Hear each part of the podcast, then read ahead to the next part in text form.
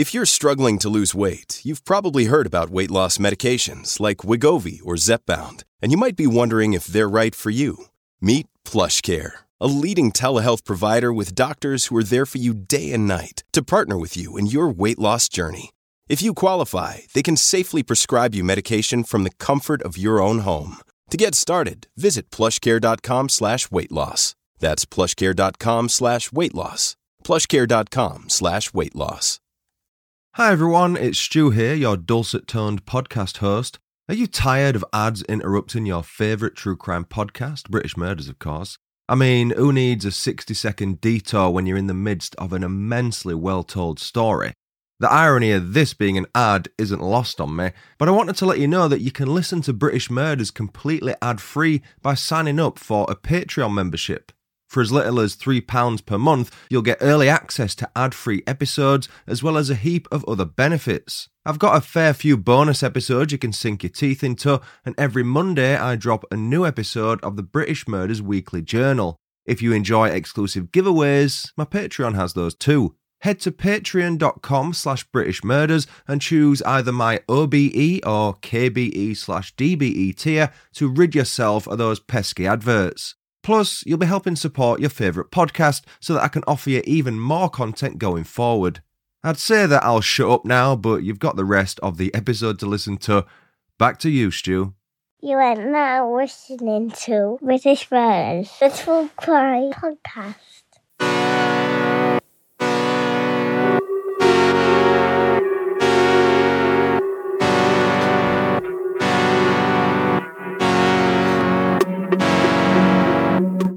Hello, everyone, and welcome to British Murders, the podcast that focuses exclusively on British murder cases and serial killers.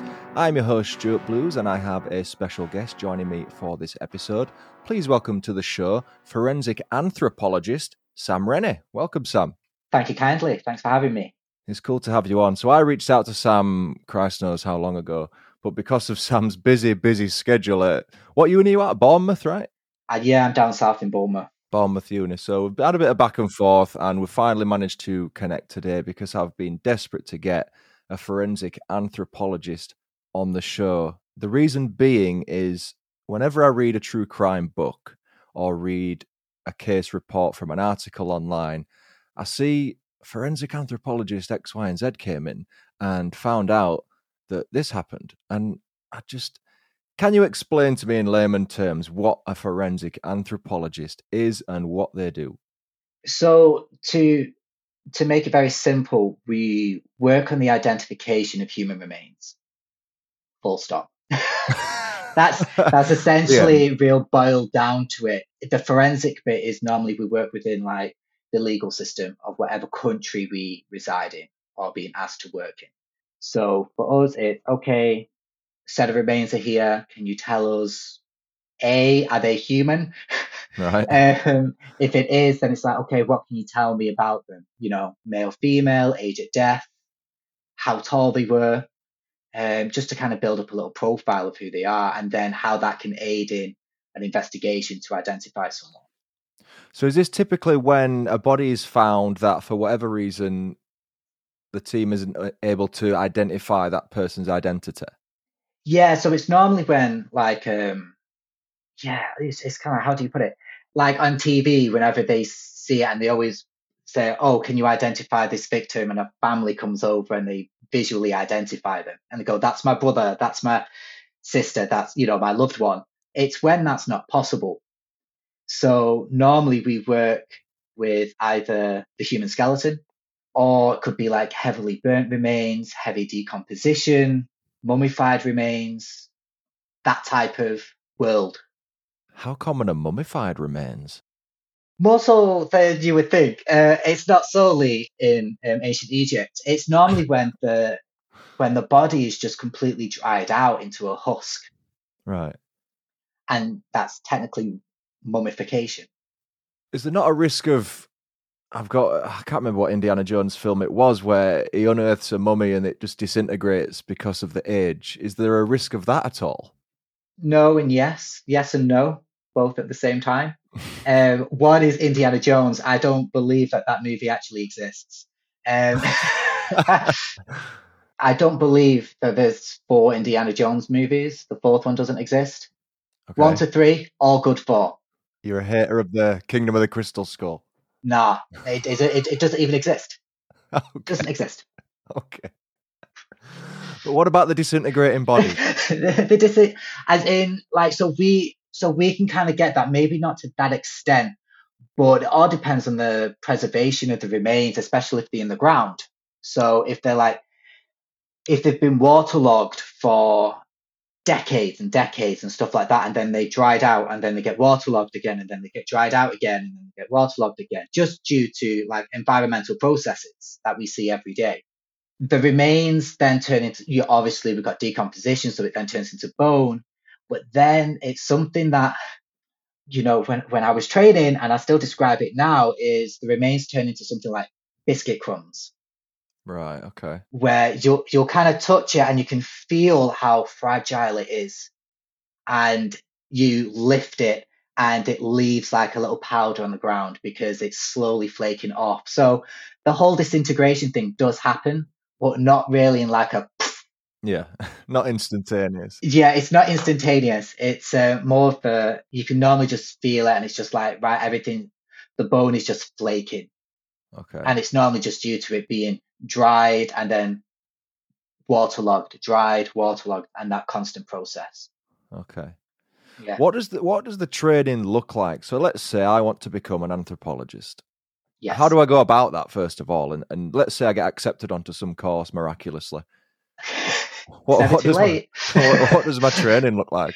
you tra- it, it all depends there's quite there's several routes in which you can kind of go through it you can either do sad, sadly you can't just do an undergraduate degree a bachelor's degree and then you can sign yourself off and go well, hey this is this is who i am now. Mm, it does require you to do more. So normally we see a lot of students either do the undergraduate degree their their bachelor's of, uh, bachelor's of science in forensic anthropology. There's a couple of courses in the uk which focus on that. You've got one at liverpool john moores and then one up at dundee. They seem to be kind of like the big hitters when it kind of comes to it but that's not saying if you don't go to those places you can't do anything it then you can go from studying straight up archaeology or medical science, anatomy, life sciences. So as long as you've got an understanding of humans, you can kind of then, for your undergraduate, that's kind of like how you can work it. It is better to go and do a master's degree, you know, because that's where we can do a little bit more heavy training with you, you know, dealing with remains in a specific way, um, how to think. We call it thinking forensically. So the types of questions that you're going to start asking yourself, like, oh, okay, I'm going to be analyzing this as a particular way and thought process that you'll do it. And then kind of like once you've done kind of like that masters, that's kind of kind of like when you can kind of start branching out into being a practitioner. Um, it's very difficult to be a practitioner, especially in the UK. We're just an island. There's not that many dead people that need our attention, to be honest. You know, our climate is rather temperate, you know, so a lot of the stuff can be dealt with by a forensic pathologist and the coroners. It's very easy. It's more of a rarity that, you know, the remains are in such a state that we get called in. So, what sort of countries would be more likely to require someone Oh. in anthropology? all over. Um, like it's forensic anth is huge in the uh, huge in the US, but the US is huge, Mm, and it's got you know. So the, there is a large call for that, and the way their system works, they're more integrated as well. But I used to live over in South Africa, and there's a huge call out for identification of remains there. You know, it's a very large country with a very high murder rate per capita. So there's always something to do. I like how you call it forensic anth. Is that what? Forensic those, anth, yeah, it's, That's it's what those like, in the know call it. no, it's just, it's just, it's just my shorthand. It's, it's forensic anth, and then it's forensic path for forensic pathology, forensic Yeah. arc for Ah. forensic archaeology. Yeah, yeah. It's, I'm just lazy. That's forensic good for an anthropologist to be lazy. Yeah, exactly. We always find the easiest ways to do things. Forensic tox, yeah. Do you work closely with forensic archaeologists? Because I know they're different, but they seem quite similar. What what kind of is the big difference between the two? So normally it, it all depends on, on how we play together. So the times when we'll kind of play together in that in that type of thing, the forensic arc or the forensic archaeologist is really good at say that location of clandestine graves. You know, graves that don't want to be found at all, you know, or we're talking mass burials. Okay. That don't want to be found. So they're really good at locating it. And as an forensic and or as part of my training that I did, I'm a good dog's body when it comes to archaeological excavation. Like I can assist you in that. And since my specialism is in human remains, I know a bone the size of a thumbnail when I see it. So that's kind of like when we'll work together, they will kind of take point on that and they'll understand the great, uh, kind of like the, the site information. We call it the stratigraphy. So when we do an excavation and we, you see that we tend to go down in like a box, mm. you know, with straight walls. So we can look at those straight walls and look at the stratigraphy. We can look at the different layers that's going like, this is a new layer because we can see that new soil was put on top, whilst right. below it it's the old soil. Got you. So we can kind of see that, and the forensic archaeologists are really good with that, really good at planning, really good at recording, noting where everything is in this potential grave to the minutia, what it is, how do you record it? And then we kind of work together then as a team to lift uh, the remains out of that burial site. So that's when we kind of work together. So they're in charge of the entire grave. Right. So they say dig there, and you say yes, sir. oh, for me, yeah, because I'm a dog's body, and they'll just be like, "Do you have your trowel?" Yes, I have my trowel. no, Sam, stop! Don't do that. Okay, no problem. So yeah, and then one when the human remains are kind of like lifted, that's when it becomes more of the forensic anthropology's domain because the forensic archaeologist has got their gravesite and they're doing all the recording for that. It's now, say, my job to analyze what has been lifted, analyze those human remains to kind of aid us in trying to figure out who they were. What's the first step of that analysis look like? Uh, the first step, is, well, it, de- it all depends on the situation that you kind of get the remains in. But the first question that I always that we all ask ourselves as soon as we get given something, be it from the police or as soon as we've lifted something, is is it human? Can you know on site by now? Half the time, yeah. As in, yeah, I've, I've spent ten years looking at over ten years looking at human remains, so we've got a good eye for it. I can look at a picture and be like, "That's not human. That's that could be a sheep." Or that's last night's KFC that's been dumped in the, in the street. And that happens more often than not. Or it's just like those are, those are like um, pork ribs. So that's the first question that we always kind of ask ourselves whenever we get handed something is, is this human? Because if it's not human, then it doesn't fall within my role because I focus on humans. So let's say then some remains have been found and in this in this case however it's been identified, you know you know it's human. Yeah. Our next step is it's something that we call MNI, which stands for minimum number of individuals. So whilst we're doing that, we also we take notation of like how well preserved the remains are in, you know, are they biscuit crumbs? You know, are they in tiny, small pieces, heavily fragmented like a jigsaw? Or are we dealing with a complete bone and how much of the skeleton is there? Is it skull to toes? You know, is it all present or is it just bits and pieces? Um, but we perform this analysis called an MNI, so minimum number of individuals, because normally we, sometimes we can just be given things, just a box, and be like, here you go. And it's just like, okay, how many people are in this box? So the way that we go around that is we lay the remains out in something called anatomical position. We'll lay them out on a table as if a person was lying on the table with their palms facing up. You know, just stretched out, you know, just having a nice relax. um, and laid out. And because we're laying the skeleton out and stuff like that, if we see any duplicated bones, I know you've only got two upper arm bones, your humerus. Yeah. I know you've only got two of them, and I know you've only got one on the left and one on the right. And if I find something that is another right humerus, then I know I'm dealing with more than one person. That's then kind of like, oh no, I'm dealing with more than one. Okay, now I've got to try and pass out who these individuals are to make sure I get two individuals or three individuals and not Frankenstein them together. Right. Okay. So we normally do that. Is with that, it then takes a lot more. It then takes further analysis, which then goes into our next steps, which is broadly termed we create a biological profile. And that biological profile is what can the bones tell us about who this person was biologically? Age at death, within a loose margin of error. You know, we're not as good as going, you know, they are 36 years old in three months. it's normally like the person is between 35 and 45 or 45 and over. Okay. And is this all is this all data retrieved from the bones themselves or is this the bones differ as people get older?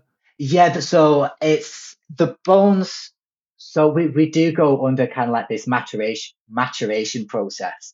So we all know that like babies have significantly more bones than an adult. So I, once we reach kind of that age of where we know that the child has kind of like stopped growing, so to speak, then we know that we've got 206 bones that we need to account for. And then as we age, we see age related changes to certain areas of the skeleton. It's never really due to wear and tear, but it's just kind of like you can kind of see that the body has undergone a lot of processes of life processes. Right. So we kind of look at certain areas of the skeleton to give us an idea of how old they were. If it's a kid, sadly, it's a lot easier because we, up until I would say, well, especially when they're younger, we use teeth to age because we kind of know that, oh, the age of 12, like the second permanent molar that we have is normally erupting. And it's normally pretty standard. Okay. I'm just thinking because you know you hear like when you die, it's not to do with bones necessarily, but when you die, I was just thinking randomly, they say like your hair keeps growing, your nose and ears keep growing. Is that is that true? Uh, no, um, I, but it, but I under it's not true, but from an outside perspective, it is because when you on so so when you die, what actually happens is that you know you lose moisture, you lose you know you lose a little bit of fluid, so you dry out a little bit, which Mm. means your skin contracts. So your hair gr- growing in inverted commas, it's just the hair actually showing more because the skin has receded slightly. Right. Okay. Yeah. So it's almost like the root would kind of be showing that kind of. Yeah, not, not as far as the root, but you just get that little bit more Right. kind of showing. So people go like, Okay. well, the hair wasn't that long before. And it's just like, true. But yeah, so um, it doesn't it doesn't truly grow. It's normally it's kind of like people then say like oh uh, like your nails grow as well, and that's just due to a little bit more of a skin kind of just being more taut. Well, MythBusters. That's what this is. Should change the show name. Change the show to MythBusters. yeah. How hard is it to? Let's rewind it all the way back to the first set of remains that you worked on as a trainee, I assume. Is it hard to disassociate that from being a person, or to you, is it just work? Uh, would this be not for when I was at uni, but would you say like my first forensic case? Yeah, let's go first professional case. Let's First friends, well, my first professional case was was a uh, jump in the deep end. I'm not gonna lie. So it was like because it was so hectic. It was my brain can go into panic mode, but super professional. So I just kind of like right, I'm in work mode now. This is what I need to deal with. Because my first full professional thing, I was working on a plane crash. Wow, So it was Jesus. Very much uh, right okay this is what we're doing. And yeah so it was a case of compartmentalizing disassociation that type of thing. But because there was so much happening it was right okay i know that what my job is. They are human. They are doing this. They're doing this. So there is a lot more care and attention because it is your first case as well. And you always want to try and every case that you do you want to do your absolute best to try and deal with this So I'm just, you know, how it's mainly bones that you deal with, right? Predominantly, yeah. So what's in theory then? It mu- bones must be in the ground a fair while before stuff like skin disintegrates and stuff. What's the? It's a really morbid question, but what's the freshest set of remains you've worked on? I know it sounds horrible to ask. Plane crash. Okay, so that was that's just happened and you've gone in, is that right? Uh, a plane went down in November. I was there in February, Okay, three months. and it was uh, it was gooey. Wow. Okay. yeah, and so and even though like predominantly a lot of my training was on like skeletons and stuff like that, I've I still know my anatomy. I still know my soft tissue anatomy, and we also deal with soft tissue. So that's where my training in soft tissue really came into play because it's just like, well, um, So is the two separate aspects of anthropology then? There's the bone side and the soft skin side, or is it kind of one and the same? it's kind of amalgamated into one as in you'll you'll have those who are more who will purposely train themselves solely more in the dry bone because they know within themselves that I don't want to deal with flesh. I don't want to deal with because I want to deal with stuff that's just bone. It's probably easier to disassociate if it's just bone. So it it sounds horrible. It really is because they don't. I don't want to say there's not much of a smell because there is, but it, it is one of those. It's just like yeah, I, I look at a skull, but there's still no face there. Yeah. So yeah, it, for some people it's a lot easier to disassociate. For me, it's I don't want to say I'm happy with either because that makes me sound like a you know a weirdo. but it's um I can work well with both. So let's take it the other way then. What's the oldest set of remains you've come across? I've dealt with is ten thousand years old. Wow. Yeah. So my history's not great. What time period is that? Is that ancient Well- Egypt or is that bloody so that is it's um it's hunter gatherers. Okay. So it's kind of and that is in Mexico. Right. Ten thousand. Wow. Ten thousand years. Give or take ten thousand either side. Yeah, you know, uh, yeah. I'm trying. I'm trying to think. The dating on that, I think, is like give or take four hundred years, but don't quote me on that. Okay. Okay. But yeah, so that, that's the oldest. And I remember when I first looked at it, I, I I was there in in Mexico, and I got brought in and it's like, hey, we've got this. So I just hold it. I just hold the skull in my hands and I go, oh yeah, by the way, Sam, this is ten thousand years old. It's like the second oldest complete skeleton in the Americas. And I'm like, you are telling me this whilst I'm holding like you should have told me this before. like, Yeah, don't tell me whilst I'm holding it. So yeah, so that's the oldest. So that's that's then obviously leaving the the profession of forensic anthropology, and that's going more into the general overarching profession of biological anthropology, hmm where we just deal with people. What is the if you can kind of describe the difference between what a 10,000 year old skull would look like versus one that say is between 0 and 5 years old is it the color the size the size i assume if it's 10,000 possibly It, the size is it, quite a quick turnaround for evolution but yeah, yeah, just yeah, just super quick. Yeah. Um the sizing of the thing, so that's that's very difficult to do. So we do know that there are um I don't want to say age related because we I don't want to get confused with the person's biological age, but like temporally, like in Earth time, Earth age, there is a difference in how the skull or the body kind of looks, mainly due to adaptation. Like we're not hunter gatherers anymore Mhm. we're currently sat down on hopefully comfy chairs. Yep. they weren't doing that 10,000 years ago. They were busy. They were always active. In terms of like, but then preservation is kind of like a big thing. So I would say like the biggest, one of the biggest differences between a skull that I've say that I get called in, you know, from the police here, say we found a skull. Can you pop down to the morgue or can you pop round to have a look?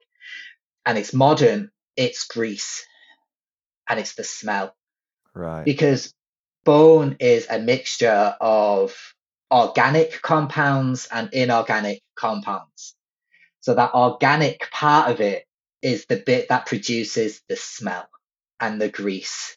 and everything. And we can see the grease, we can feel the grease, and we can smell the grease that's on it. And we're just like, hmm, this is modern. We, this is definitely new. But if we're talking 10,000 years old, it's just dry. It is dry human bone. So, so I'm guessing you mentioned like the biscuit consistency. Yeah. Is that, is that it's just hardened by that point? It's hardened, yeah. The, the, that biscuit crumb, crumb consistency all is solely dependent on the environment that it's in. Hotter climate in Mexico, kind of. Yeah, so it's a lot drier. However, the skeleton I was dealing with was found in the cenotes. So it's kind of found in those underwater cave systems. Right. So, and then our diver actually found it, retrieved it, spent God knows months and months doing pre treatments on it so we could actually touch it without it disintegrating. So, has there ever been a case where you've been called in to identify someone via their remains, and for whatever reason you've not been able to? It's it all depends on what what's been kind of given to us. So in in terms of my stuff, as in we normally get I'm trying to think off the top of my head now. So we, we normally get a lot of um, emails from police or stuff like that saying like they'll they would have found something, they'll take a picture. Is this human? Yes or no? If it is human, right, okay, what can you tell us? And sometimes it's just like all that's available is say the upper part of the upper arm bone, the humerus.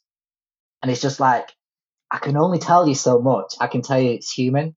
I can tell you that it's the you know proximal portion of the humerus, which is the upper segment. I can most probably try to do a sex estimation on it to say is it more likely to be male or female, and if it's an adult, as in over the age of 18, or if it's younger than 18. That's and then full stop. There's nothing more I can tell you. That's when I would normally suggest, or just like if, especially if it's modern, it's like one of the things you can do, like you you can fork out money, and we can take a sample for DNA, you know, and potentially we can try try and get a hit that way. Because normally you think of DNA as being more in skin cells and soft tissue, don't you, rather than bones? But I know Yeah. that the Bone is there- actually really good in certain circumstances. So one of my in the forensic anthropology realm and stuff like that, my main specialism or the thing that I tend to more gravitate towards in like casework and being a practitioner is more in the world of DVI, which is disaster victim identification. So it's more your mass fatality events, working on like plane crashes, tsunamis, building fires, more stuff like that. And it is one of those. So when it comes to DNA, it's just like, yeah, okay, we've got a body here. It's in heavy decomposition. We can't use the skin. We can't use the muscle because it's decomposing. It's not good enough, really. Okay, what can we take? We'll take a bone sample. Is it as easy to get DNA from a bone as it is soft tissue, or is the process slightly different? Well, we've got to cut into it. Yeah. That's, you know, there's a there's a little bit more of a um, strength that needs to happen to get down to it, and you use a bone saw, something like How that. How much would you cut off? Are we talking? God, not a lot. So norm, if, if if if the body is complete but heavy decomp, we would take it from the femur, so from the thigh bone, and we'd take it from like the shaft, the main length of it. So we would do. So if the body is still fleshy, we would perform something with the forensic uh, pathologist that's there with us.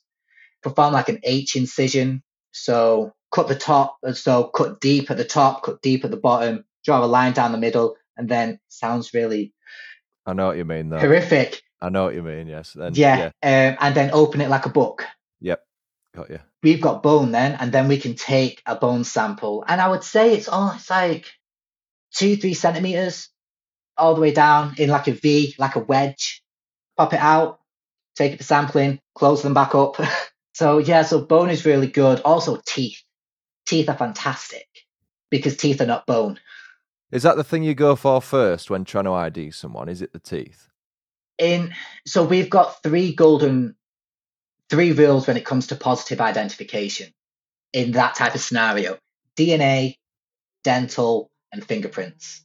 And that's normally the order we'll go in in preference. We'll normally always try and do dna then we'll try and do odontology or dental, we'll get a forensic odontologist, a forensic dentist in to do that, and then we'll go to the fingerprints as and then. But a lot of the uh, forensic odonts and dental people that I know, I got on with quite a few of them, but I tell them that I do not like teeth in the slightest because they're small, they're finicky, you know, they're just, but they can tell you a lot of information.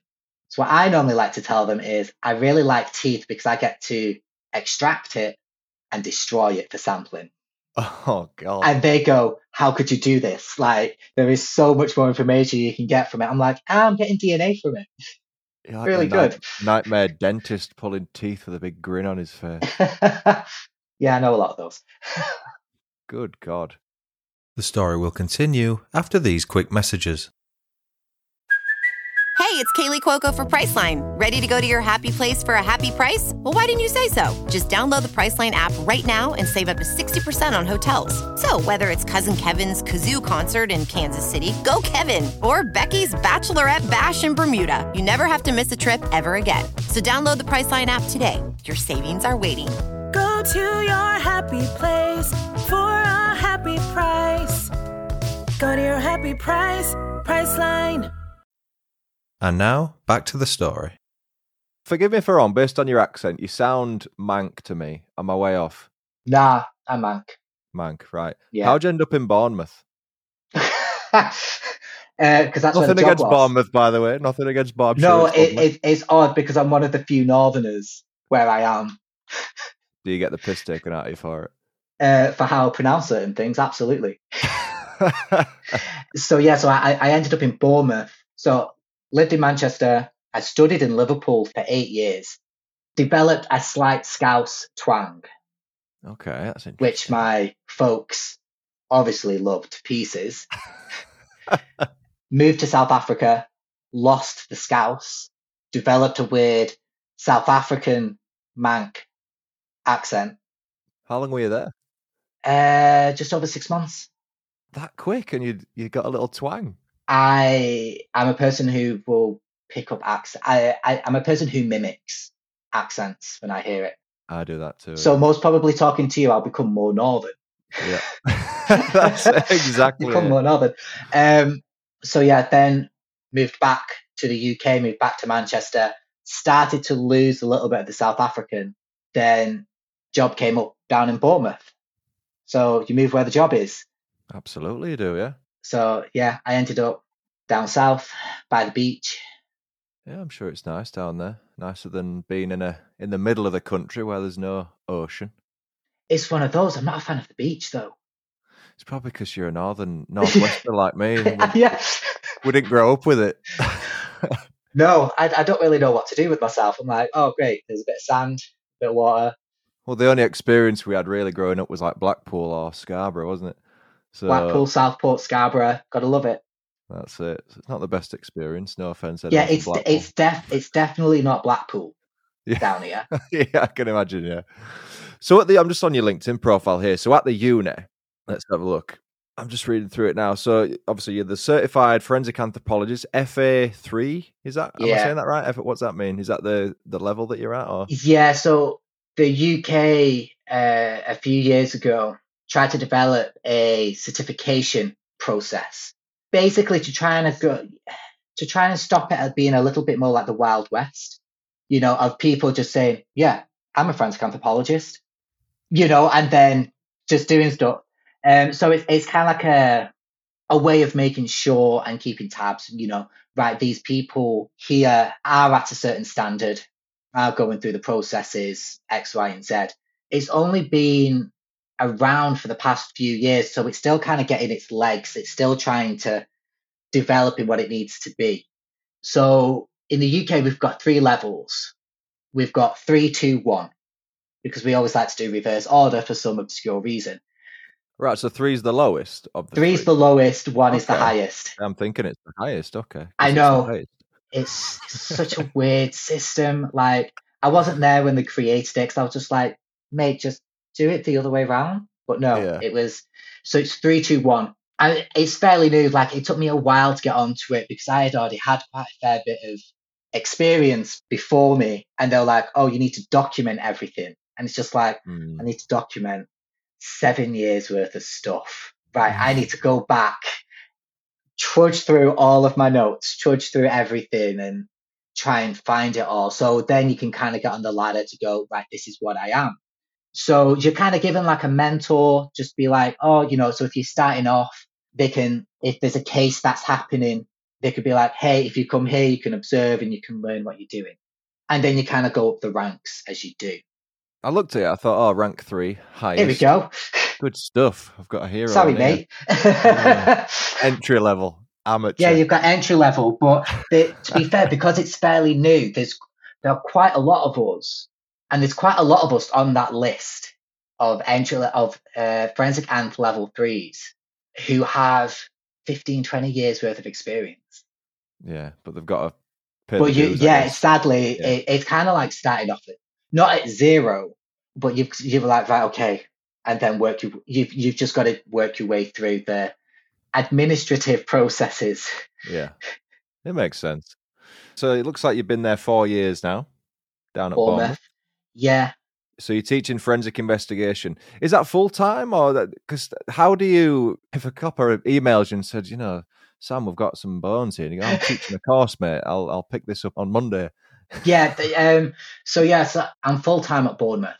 Uh, so basically, what happens, like, if we get something, the police will email us, and it's not just me. There's like a small team of us at Bournemouth who deal with the police coming in. You know, with oh, what's this? What's that? So there's another um, anthropologist on the team who's another lecturer. We've then got one of our demonstrators, lab managers, who also helps, and then a couple of people who are really good at identifying animal bones so it's a group effort. So the email will come in, come in. There'll be a pic, uh, several pictures. They're like, "Hey, this has been found here.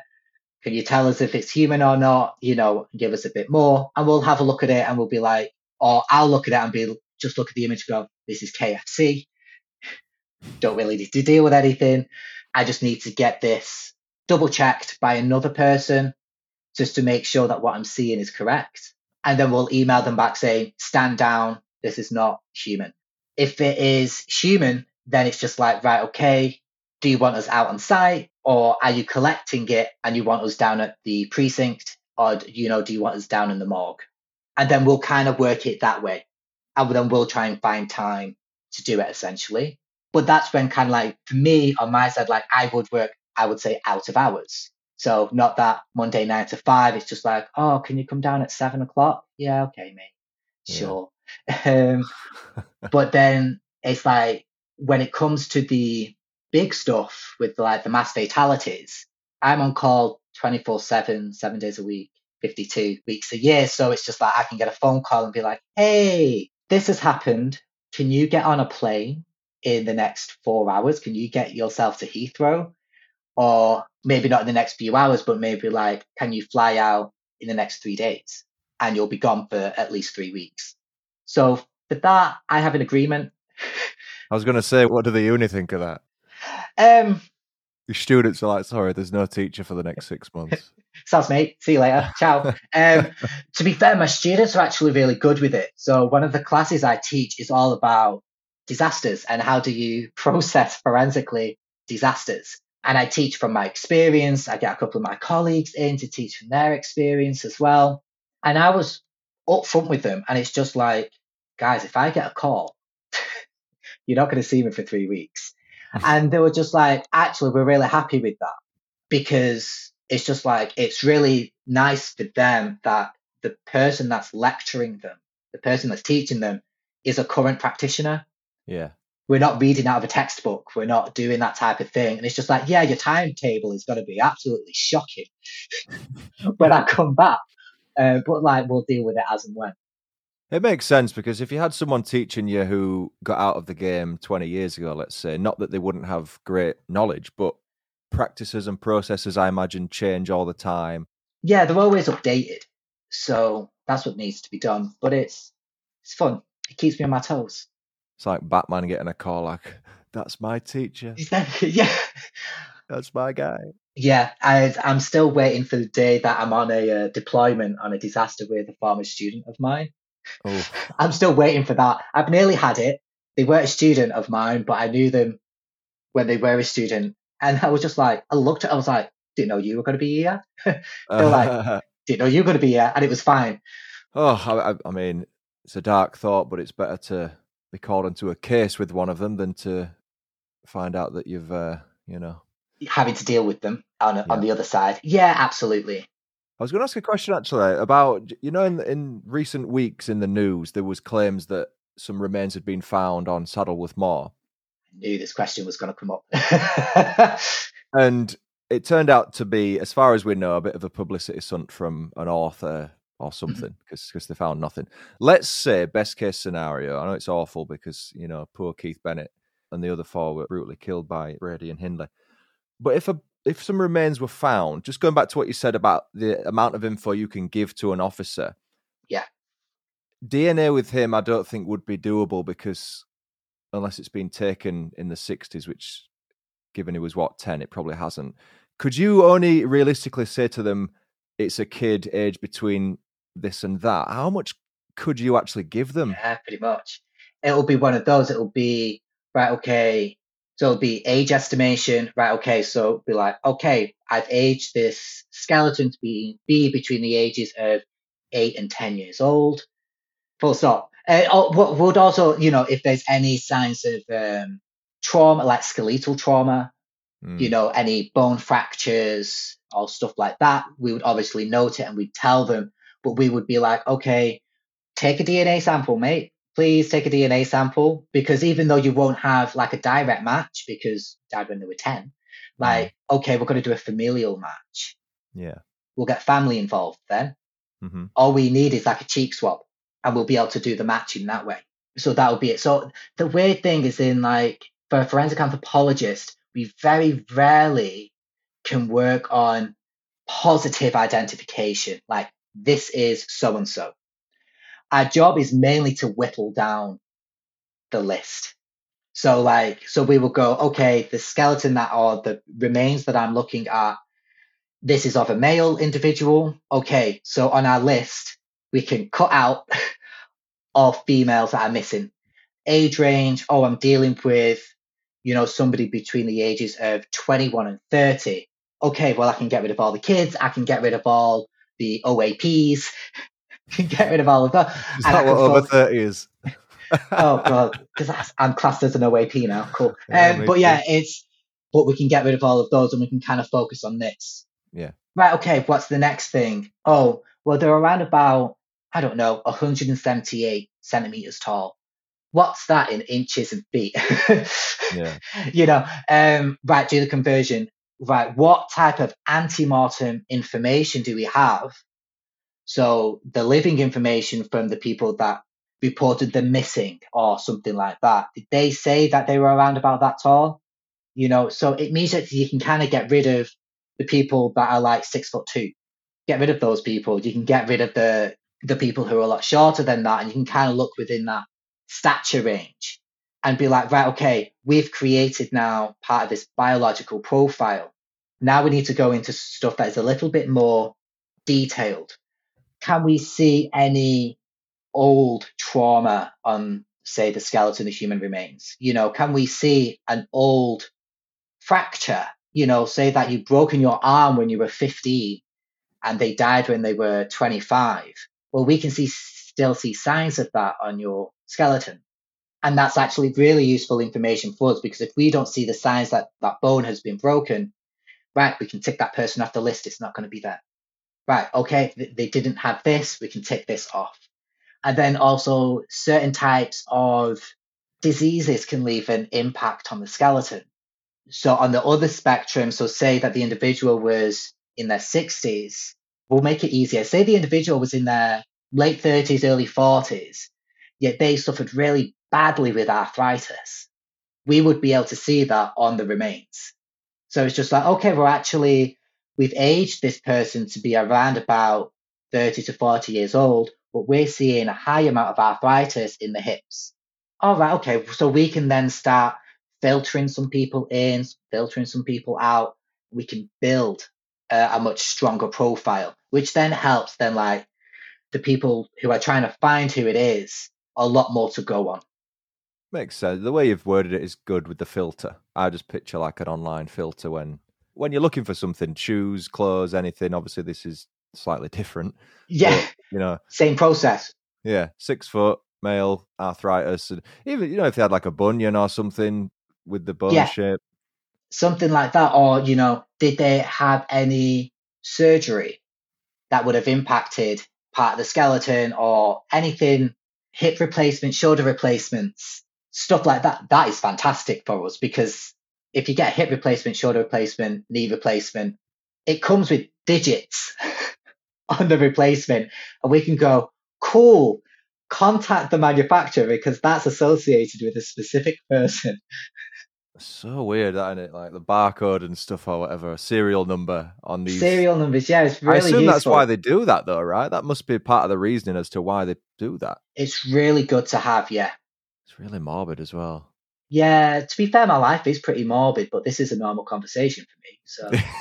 So I feel like you've got to have a certain personality to work within the field. Am I right in thinking that? yeah, weirdly, a lot of us, a lot of us are like, we're not doom and gloom when you talk to us. We're not like, oh, today's terrible. Oh, this. It's we're we're generally quite upbeat in like day to day life and and everything else. And then like the we become serious when we're obviously working. Yeah. But all of us just seem to have kind of like a very like friendly outward personality type thing. Not saying that like extroverted. A lot of us are heavily introverted. Um, but it's that type of thing. And it's personally, I think that helps with some of the nature of what we deal with because we deal with some of the worst things imaginable. Yeah. So the fact that we're generally quite upbeat, I think it helps us combat what we're dealing with. Definitely. I think being what I would call maybe of a, a helpful nature Yeah, and an investigative nature. So you're going to go out your way to, you know, find out as much as you can about these remains. Yeah, that's normally it's what one of my friends says to me as well. Is whenever we do the big cases like the like the disaster victims, plane crashes or war crimes, stuff like that, we normally go in because of the type of people we are. We know it's very difficult and the likelihood of it happening is very small. We always go, I want to identify everyone. I want to make sure I, I will try tooth and nail. I will give everything that I can to try and get that identification to go through. And it's all about that. Like we said, it's like giving personalities. Like the other way that we kind of look at it is um, if the roles were reversed, I would really hope that somebody out there with a very obscure skill set was going to try and give me back my name if I was ever ever brutally murdered and whatever. So it's kind of like I'm putting in the effort that I would kind of expect from another person. Do you feel that people in, I think it's fair to say that your role's pretty niche. Yeah, Do you think people within roles such as yours, or forensic archaeologists, or the, all the different type of ologists you can have within Yeah. do you think they're kind of underappreciated? Not necessarily by the cops and the people on the investigations, but by the general public? Because I feel like a lot of the roles people don't even know exist, and it kind of goes on behind the scenes. Yeah, as in, as in, like my field, there's a lot of us. Public perception massively changed because you had um, all the names have now completely gone. Uh, you had the Kathy Reichs books that came out, which then led on to uh, the TV show Bones, which really put a massive light on what my profession supposedly was. Massive dramatization, but it is kind of one of those. It's like, okay, I don't kind of mind the fact that it's a little bit underappreciated or kind of unknown. Because the way I see it is that I don't really want to be seen. If I'm out on a case, I don't want to be pinpointed as, hey, look, that's Sam. Oh, oh, what's he doing? Oh, something bad's happening. Right, got you. It's, I like the fact that there is a little bit of, for the public side, anonymity that comes with it. Because then also, like, we don't, it's very difficult then if we're working on a big case that's disaster based. We don't want then people who've been affected by it finding us and going, have you managed to identify this person? So the fact that they kind of don't know we exist is actually sometimes really helpful. Well, this is just going to be an audio episode, so people will know you exist now. Oh yeah, no, it's fine. Yeah, it, it's cool. cool. Uh, I knew what I was Sorry getting myself into. it's really interesting though. It's it's one of those aspects of true crime that it's again fleetingly, even in true crime cases, because it's to do with stuff that you can't identify straight away, which is probably rarer than people appreciate. Maybe In Um, the UK, yeah. yeah, in the UK. Yeah, it's just one of those jobs, and I thought, you know, I need to ask what that's all about. But I really appreciate your is it? candor, and it's yeah, it's been interesting to hear from you. So I really appreciate you giving up your time today. Nah, it's cool. It's it's always nice to talk about the profession in a very easy way. Um, it's like for me, it's it's like I hear it everywhere, but I'm in the profession, so I should be hearing it everywhere. And I've got a lot of students who are kind of like, oh, I really want to, I really want to get into this profession. It's just like, right, okay, then you're in for the long haul. It's not easy at all. You really have to fight for it. You can't just dip your toe in. Sadly, not. Which, to be fair, that's that's how a lot of us kind of operate. Like I'm full time at the university, but I still work on the side as a practitioner because there's not that many roles as a full time practitioner in the UK. Makes sense for the reasons you've said, yeah. Yeah, I think there's only like four. But you can tell Sam's passionate about his job because behind him, I don't know if you're at home or at the office now, but there there is a full skeleton display, which I assume is not real. It is not real, no. Uh, I'm, and and I'm at home, but yeah, I've had I've had him since I was an undergraduate student. So I've had him for like ooh, 11, 12 years. Wow, he's aged wonderfully. Yeah, yeah, he's done really well. The thing is, is that when it was lockdown and we had to teach online, he became really useful to teach because I had to dismantle him. Has he got a name? Uh, his name is Gibbs. Gibbs. Okay. Yeah, Hello, Gibbs. yeah, Gibbs. He's he's been through thick, thick and thin. Really good listener. Doesn't talk that much, which is fine, but He's not got ears. very supportive. Yeah, strong silent type.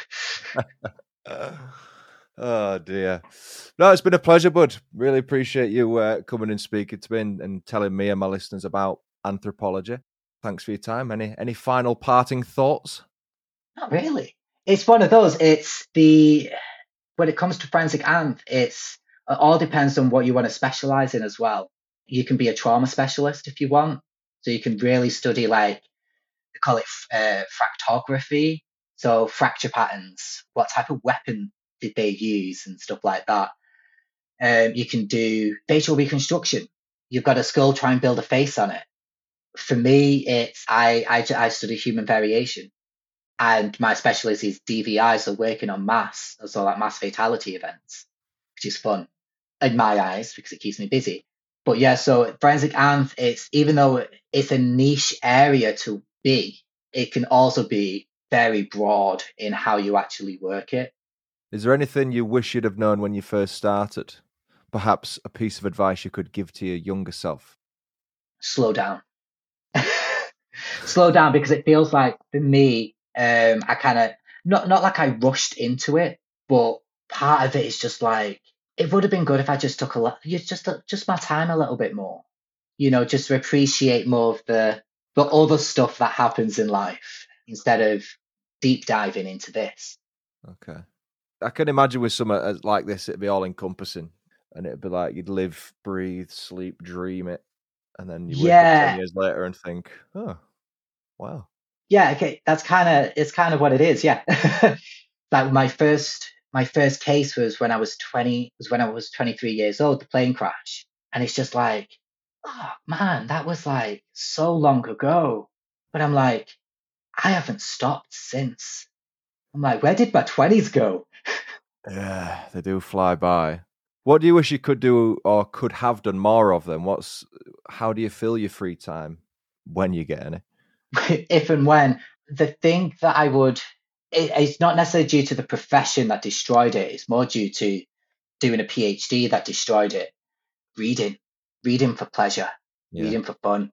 I still like. I'll I'll pick up a book and I'll start it and I'll get like this little pinch of guilt. Like, if you've got time to read this, you've got time to read a, a, a research article. oh, if you've got time to read this, then you've got time to be writing this. So it's really trying to unlearn that aspect. And the same with like gaming as well. As soon as I pick up PlayStation controller or like my Switch, it's just like, surely you should be uh, doing this. And it's just like, oh, okay. You sounded like that. Is it the Royal Navy advert where it goes, if you can fix a car, you can fix a Harrier jet. If you can fix a jet, you can fix a space rocket. I know what you mean, though. You get that kind of guilt, don't you? Sometimes it happens. Like if I'm watching TV one night, it's like, bear in mind, like yourself, work full time. On the side, I don't look at human remains in person, No. but I read about them for the pod. Yeah. And if you sit down and watch TV one night, you think this is a wasted hour of my life. I could be doing Yeah. something. It's it's weird, isn't it? You you find it hard to sit there and do nothing. Yeah, and it's uh, it's I'm still graduated in what 2018. It's now five years, and I'm still dealing with the guilt of like, Wow. oh, let's just deal with this. No, no, read this instead. Do this. So that's the one thing that I wish I could get back into. But that isn't necessarily. Like I said, that's due to more of the academy, not the being a practitioner. Makes sense. Busy job working at a uni, I imagine. It's uh, yeah, yeah, non-stop onslaught. Let's let's go. Yeah. As long as you love it, which I think by the sounds of it you do. I, it's it's one of those. Uh, it's my go-to thing. I say it, it keeps me out of trouble. That's always good. I think what we should do, Sam, is for those listeners, this is the third recording we've had to do with Sam because of my shocking internet. So I think before we uh, keep going on into multiple double digits here, again, it's been so much pleasure for you to speak to me. Thanks for your time. But uh, I think we'll end it there if that's okay. Yeah, no problem. Cool. For everyone else listening, this comes out on a Monday at the time of recording. I don't know when that'll be. But on Thursday, there's going to be an episode of some description. I'm not that far in advance as far as planning goes, but there will be an episode on Thursday. So we'll catch you all next time, and thanks for listening.